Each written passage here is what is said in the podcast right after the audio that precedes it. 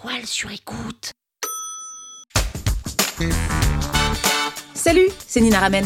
Vous voulez transformer les mots en euros? Vous êtes au bon endroit. Un épisode par jour et vous aurez fait le tour. Vous aurez toujours les derniers mots. Power Angels. La première chose que tu as à faire quand tu crées une newsletter, c'est d'avoir une liste de personnes à qui l'envoyer. Tu peux avoir la meilleure newsletter du monde, si t'as personne à qui l'envoyer, ça ne sert à rien. Donc première étape, comment remplir sa liste email, et c'est ce qu'on va voir ensemble aujourd'hui. Aujourd'hui, je voudrais vous parler d'un principe, d'une manière de remplir sa liste email qui est la plus connue, la plus efficace, la plus rapide, surtout quand on part de zéro.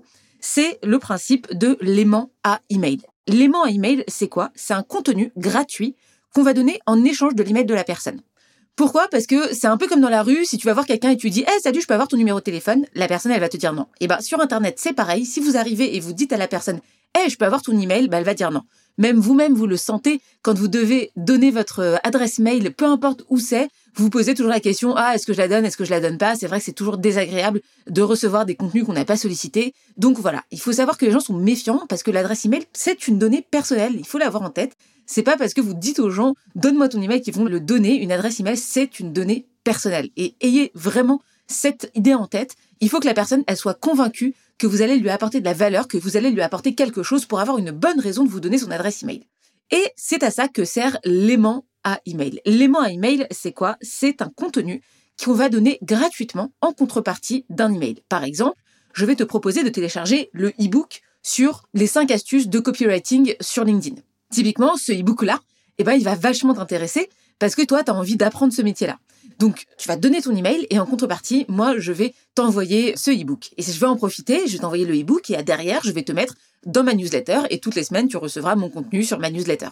Donc, vous voyez que là, c'est un super moyen, en fait, de capter des emails, justement, de donner ce contenu gratuit, cet e-book qu'on va appeler un aimant à email.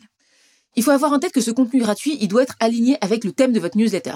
Moi, je vais pas vous faire un aimant email sur les cryptos alors que moi, ce que je vends derrière, c'est de la formation au copywriting et à l'écriture de vente. Non, il faut un aimant email qui soit relié à votre thématique. Maintenant, vous avez compris le principe général d'un aimant à email, c'est de donner un contenu gratuit en échange d'une adresse email. La vraie question, c'est où est-ce qu'on met cet aimant à email? On va pas euh, le laisser sur notre ordinateur, on va pas le laisser euh, dans le vide. En fait, cet aimant à email, il faut que vous le mettiez sur vos réseaux sociaux. Et c'est pour ça que jusqu'à maintenant, on a beaucoup parlé de storytelling, on a beaucoup parlé de réseaux sociaux, on a beaucoup parlé de se faire identifier sur les réseaux sociaux. Et ben en fait, cet aimant email, il doit être mis sur vos réseaux sociaux. Donc maintenant que vous savez comment euh, raconter une histoire, comment est-ce qu'il faut faire pour le faire sur Internet et que vous savez les secrets de LinkedIn aussi ou de la publication de contenu de manière générale, eh ben, l'aimant email, justement, il va vous servir à capter des personnes dans votre adresse email sur les réseaux sociaux. Donc, typiquement, quand vous écrivez votre histoire, on a beaucoup parlé de storytelling, on a parlé de backstory. Vous vous rappelez, la backstory, c'est l'histoire qu'on raconte sur notre vie, sur qui on était et comment est-ce qu'on a évolué et comment on en est arrivé là. Bon, bah, moi, ma backstory, c'était j'étais dyslexique et aujourd'hui je suis copywriteuse, et ben ce que je pourrais dire après, c'est bah d'ailleurs je lance un programme email de 5 emails pour vous aider à devenir génial en copywriting, même si vous êtes dyslexique. Ou je pourrais dire à la fin, bah d'ailleurs on fait un live dans deux jours pour parler de la dyslexie quand on est chef d'entreprise. Ou je fais un e-book pour vous permettre de dépasser vos barrières mentales sur l'écriture, de plus avoir le syndrome de l'imposteur, de plus avoir la peur des fautes d'orthographe et de plus avoir la peur du jugement. Donc là, vous voyez qu'à partir d'un contenu réseaux sociaux, donc une histoire dont on a déjà évoqué ces sujets, à la fin, vous faites votre ce qu'on appelle appel à l'action. L'appel à l'action, c'est dire aux gens voilà, maintenant télécharge mon e-book ou viens voir mon événement. Autre endroit où vous allez pouvoir mettre cet aimant à email, c'est dans votre bio de réseaux sociaux. Par exemple, sur Instagram, vous allez pouvoir le mettre dans votre description, dans ce qu'on appelle votre biographie. Et là, vous allez mettre bah, justement les cinq étapes pour devenir meilleur en écriture de vente. C'est un excellent endroit parce que tous les gens qui vont sur vos réseaux sociaux, les gens qui captent en fait euh, vos partages et vos publications, quand ils visitent votre profil, ils vont aller dessus et automatiquement, s'ils s'intéressent à votre thématique, ils vont s'abonner. Dans le prochain épisode, on va voir quels sont les différents types d'aimants à email que vous pouvez utiliser. Il y en a qui sont plus ou moins compliqués à mettre en place, il y en a qui sont plus ou moins courts à faire et à rédiger.